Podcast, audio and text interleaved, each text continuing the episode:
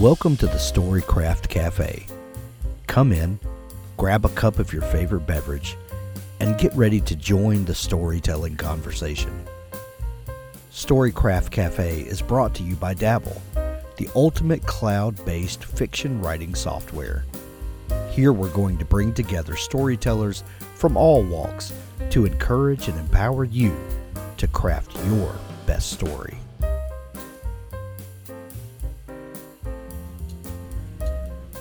Welcome to the Storycraft Cafe podcast. Boy, do we have a special couple of episodes for you this week. If you are a fantasy fan, then the name R.A. Salvatore is no stranger to you. If you're not necessarily a fantasy fan, then you still don't want to miss this series of shows as we talk with a master of his genre and talk about everything from meeting readers' expectations and sometimes subverting it how his iconic character Drizzt Do'Urden has grown through the years, and in part two, we pick Bob's brain about his favorite topic, world building. Stay tuned for part one, and you don't want to miss tomorrow's episode when we go deep on world building. Thanks for listening.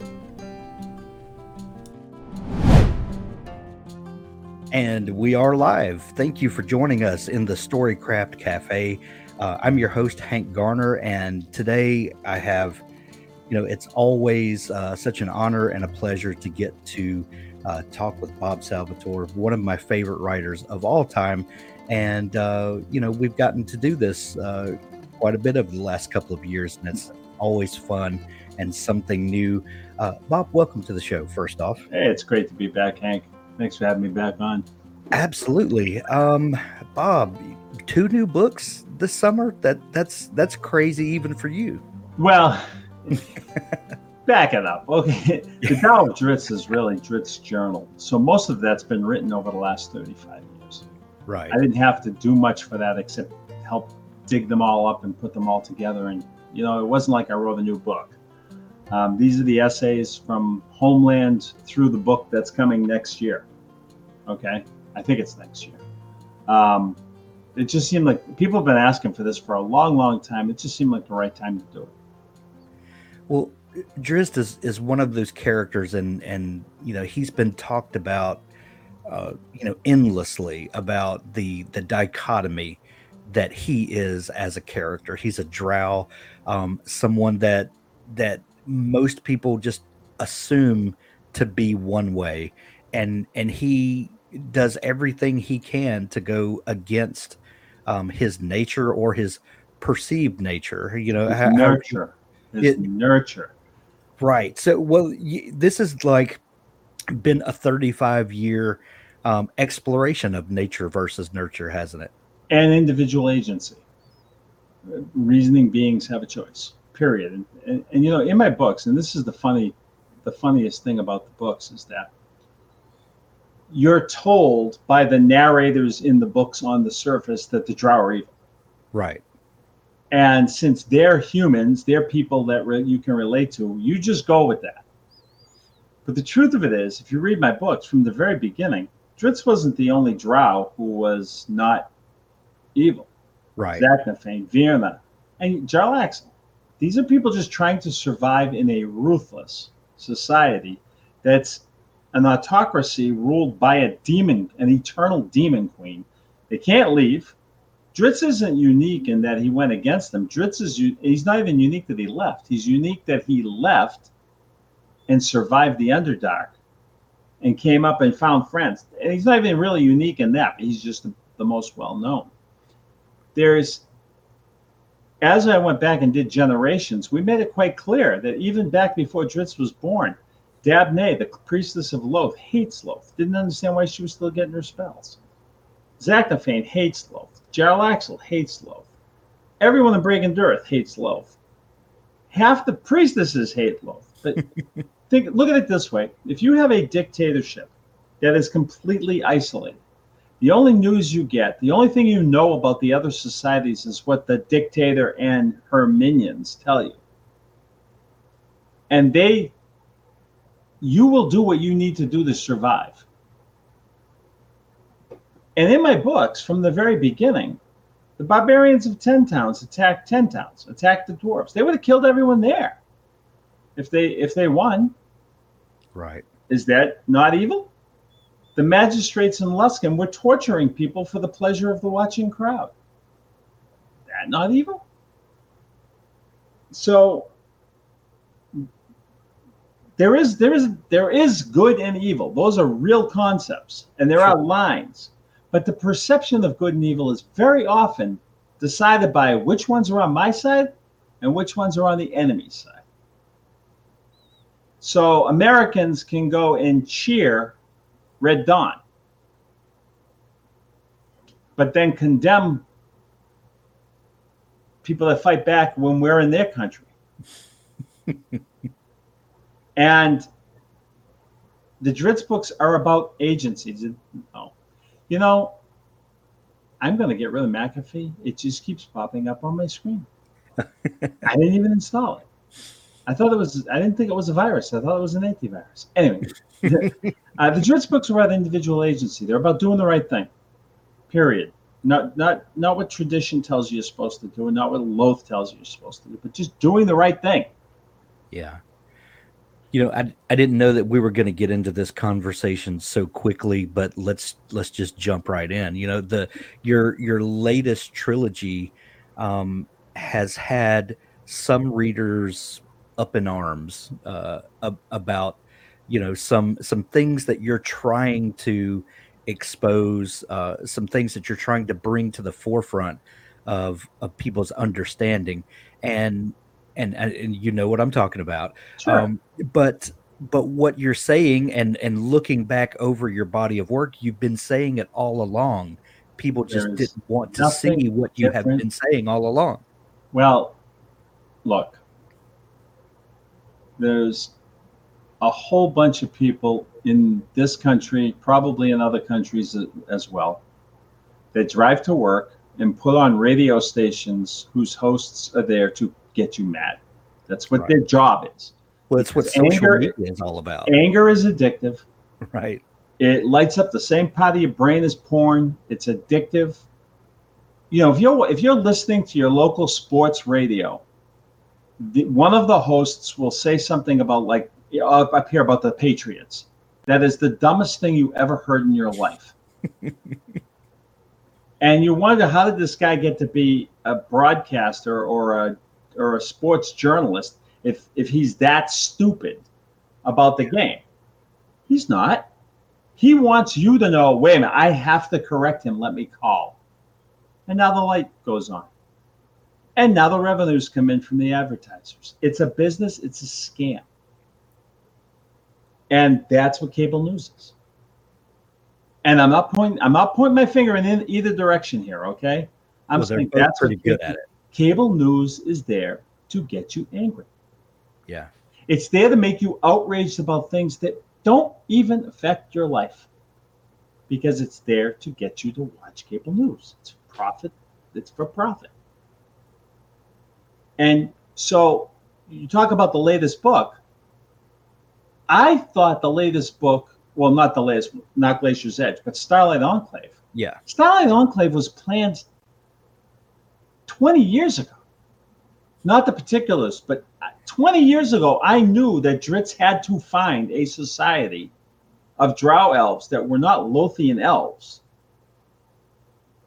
so that he could forever get rid of the idea that it's my nature. right I knew that 20 years ago. The books have been about that from the very beginning. from the very beginning But what happened was, I mean, let's be real. How many people came to Glacier's Edge? When I wrote that, I mean, Starlight Enclave, when I wrote that book, I wanted the people to be as shocked as Jarlaxle, Catti-brie, and Trury and Zaknafein were when they saw the, the bows pointed at them in the glacier. What are you doing up here? The only one that had a clue that that could be going on up there was Jarlaxle. Right? right I wanted the reader to be shocked. But let's be real. Three months before the book came out, the website came out, all the marketing came out, the announcements came out that were changing the drow. And I was, Wait till after the book's out. Let people read the book organically. Right. But you know, other they have different needs than I had, so I'm not mad or anything about it. But it's amazing to me that when you go and look at the and I I I try I don't look at many reviews at all, but I was curious with Starlight Enclave. It's political. Yeah. The the, the one star reviews, they're political reviews. It's ridiculous. It, it is but I understand it because you have people who feel like the world that they were told as is isn't. Right? The game books have called drow evil, monsters. They were the monster man. You know, they're they're not so I understand the discomfort level. But organically is how you correct that, in my opinion. It's always been my opinion that that's how you do it. You don't you don't tell people you're wrong. You don't you just show them a logical project, project um, procession of events, a logical path to continue the message that you began in the very first book you wrote. Well, and haven't we always believed that the best way to get your point across most of the time is through couching it in story?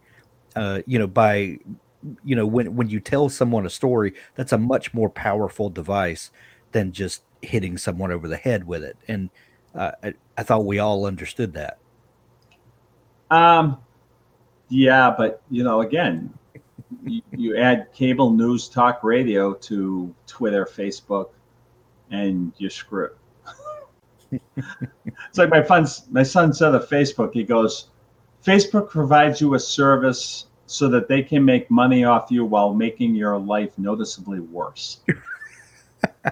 and I don't know if that's true for everybody using Facebook because I know a lot of people who use Facebook and it's just to share family photos and things. Yeah. But generally speaking, you will see people, you know, everyone in this country has a fight fix, right? They have this, you've got to get in a fight. You got to get in the fight. And it's insane. It's an insane way to live your life it's an insane way to live your life to be angry about things that don't even affect you. Yeah. But that's what that's what we're being driven to for profit. And yeah. that's my that's my you know, I studied communication. I saw what was going on 22 years ago and I told my wife exactly where this was going. And now you see it in full bloom. You know, I just drove across the country out to California and back.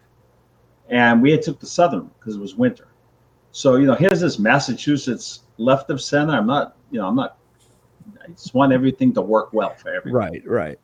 But left of center, sure.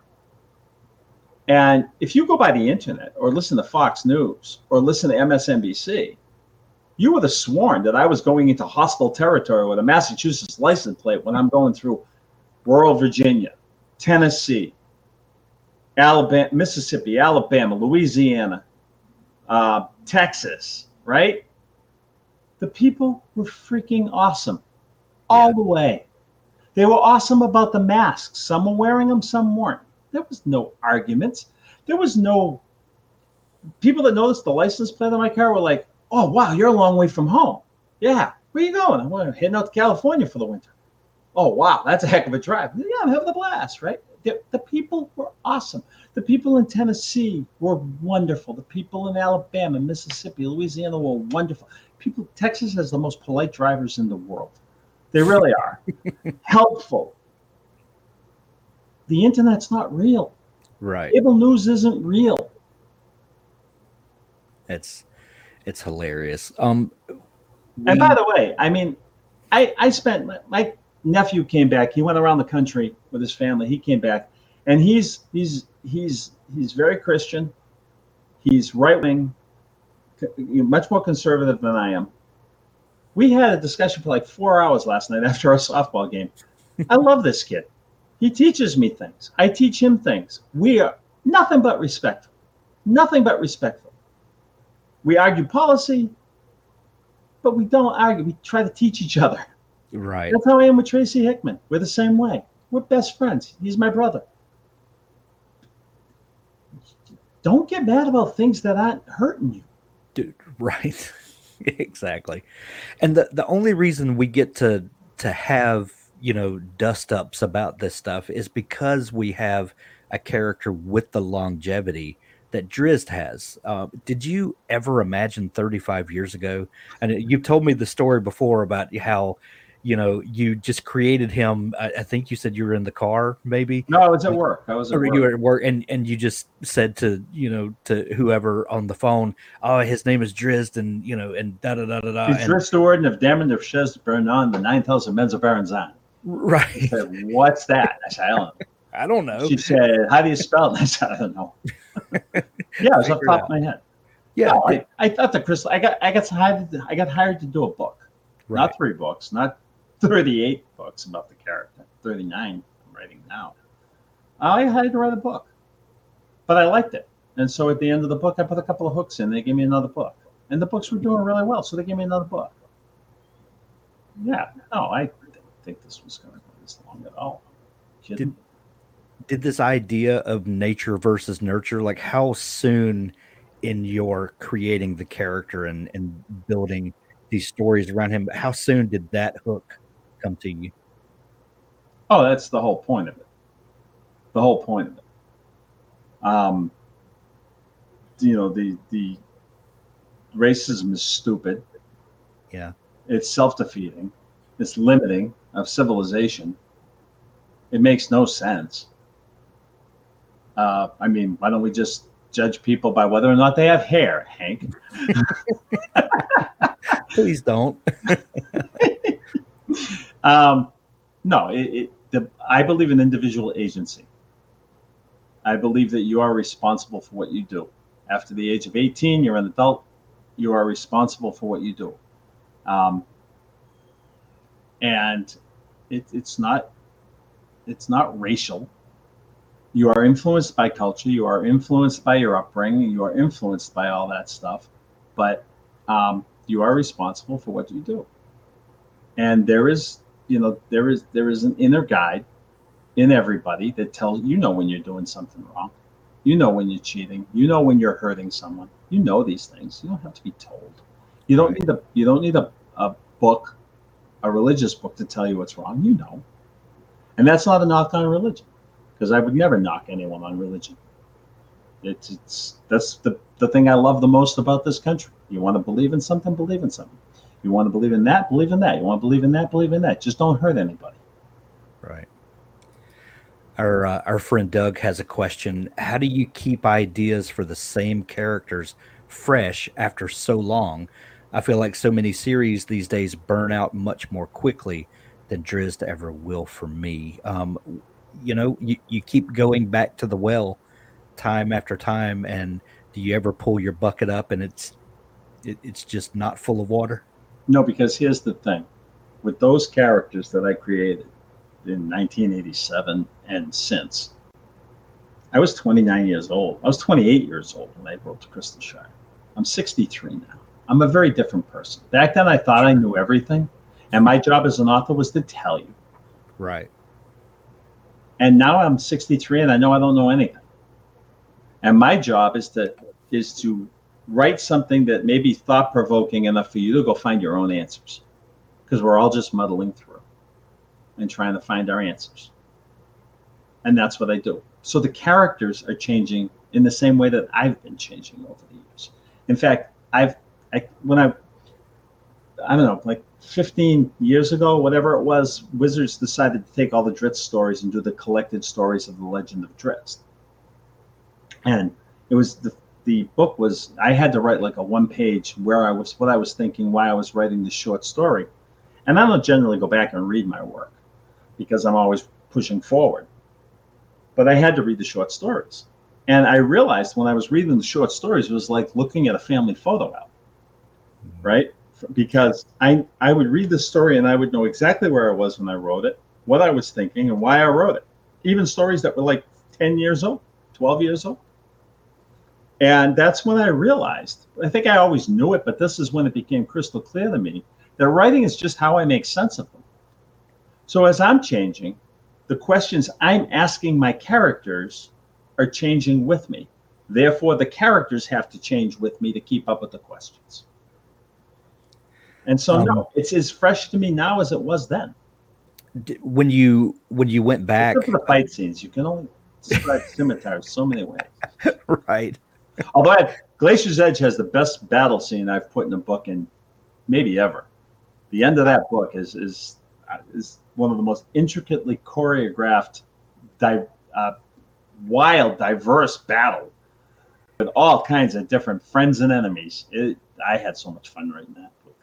And uh, and speaking of that, like when you're when you're planning out a fight scene, how do you uh, how do you work out the details in your mind? How do you choreograph it in your mind to to bring it to the page? I watch it happen and I write it down. It's it's a joy.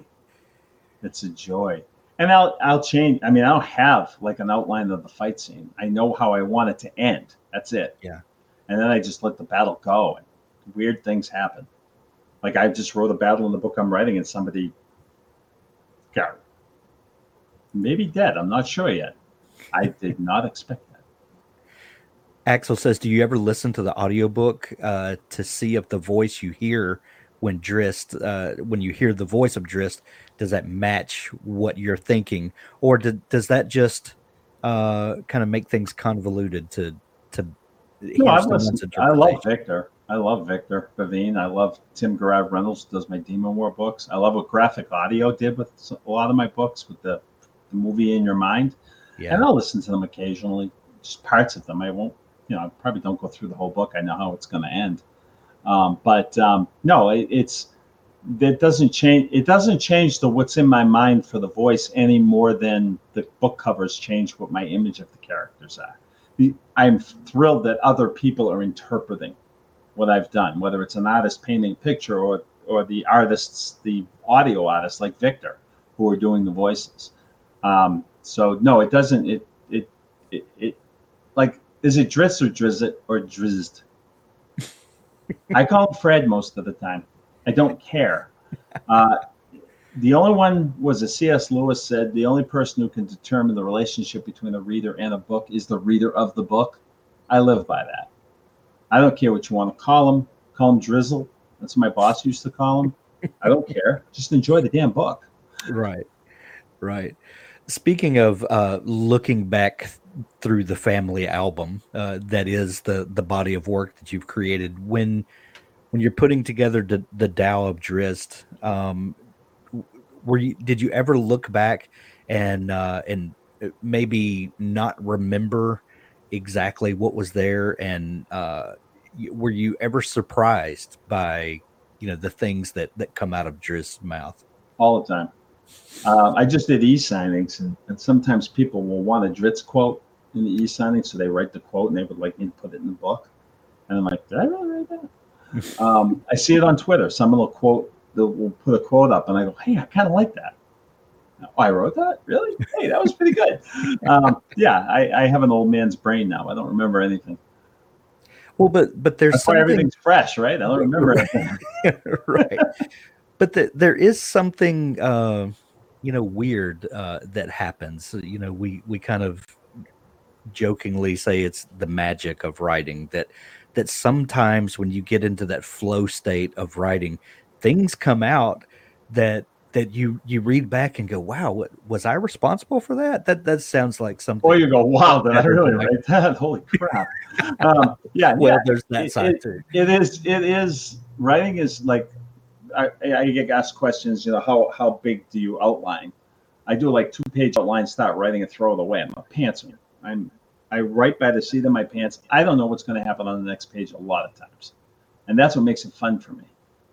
And when I'm writing, the words just start pouring out as I get into scenes, as I get deeper into the scene and deeper, like in the fight scene or, or the essays, I get deeper into them.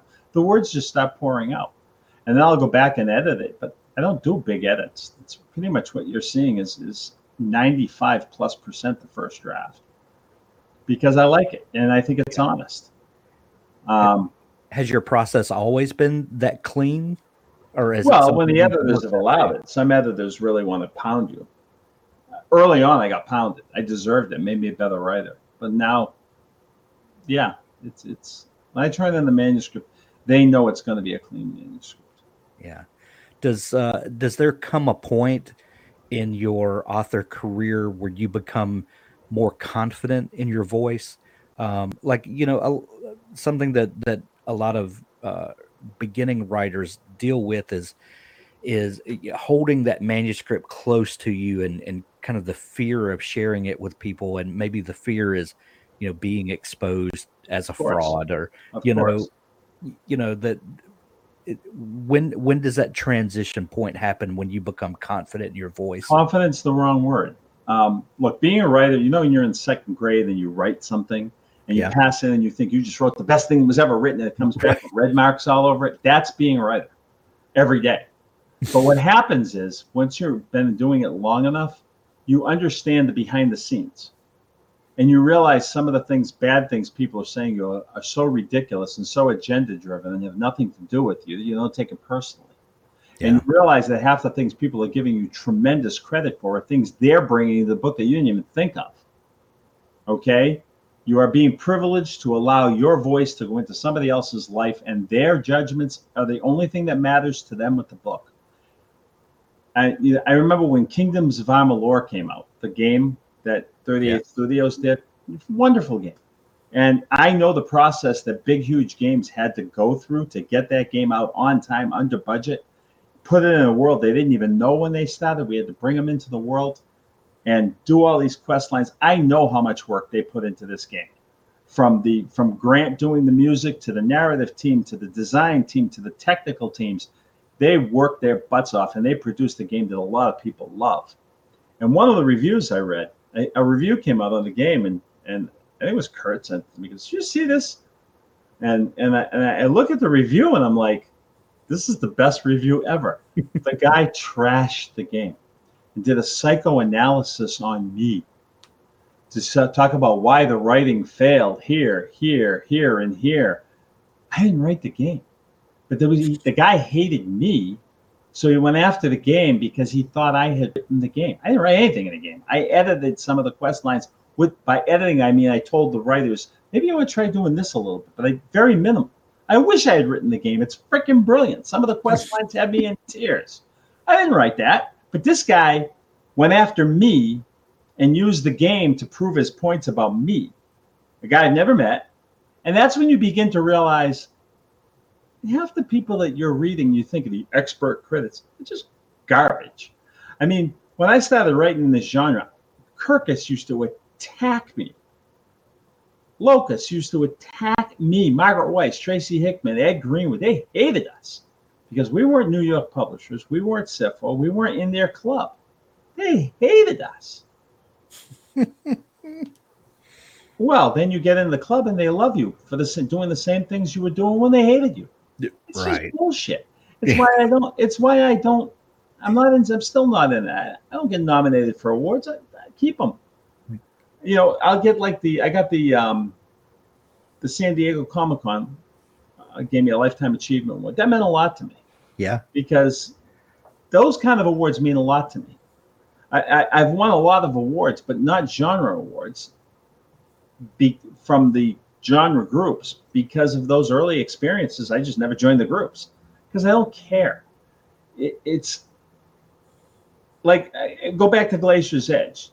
I mean, to Starlight Enclave. You see Yeah. reviews from people who are it's it's purely political reviews. Well, well, how did you ever like my books?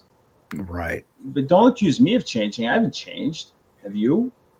Well, if you're driving to work listen to the talk radio and you're coming home and putting on your favorite cable news show all day and you're burying yourself in that stuff, yeah, you've changed. I'm sorry you've changed. You're seeing the world through a prism you shouldn't be. And it's making you miserable, and I feel bad for you. yeah the echo chambers can be strong for sure And they hurt you. yeah Um, so, so it's not that you get confident; it's that you no longer give a crap. I don't care.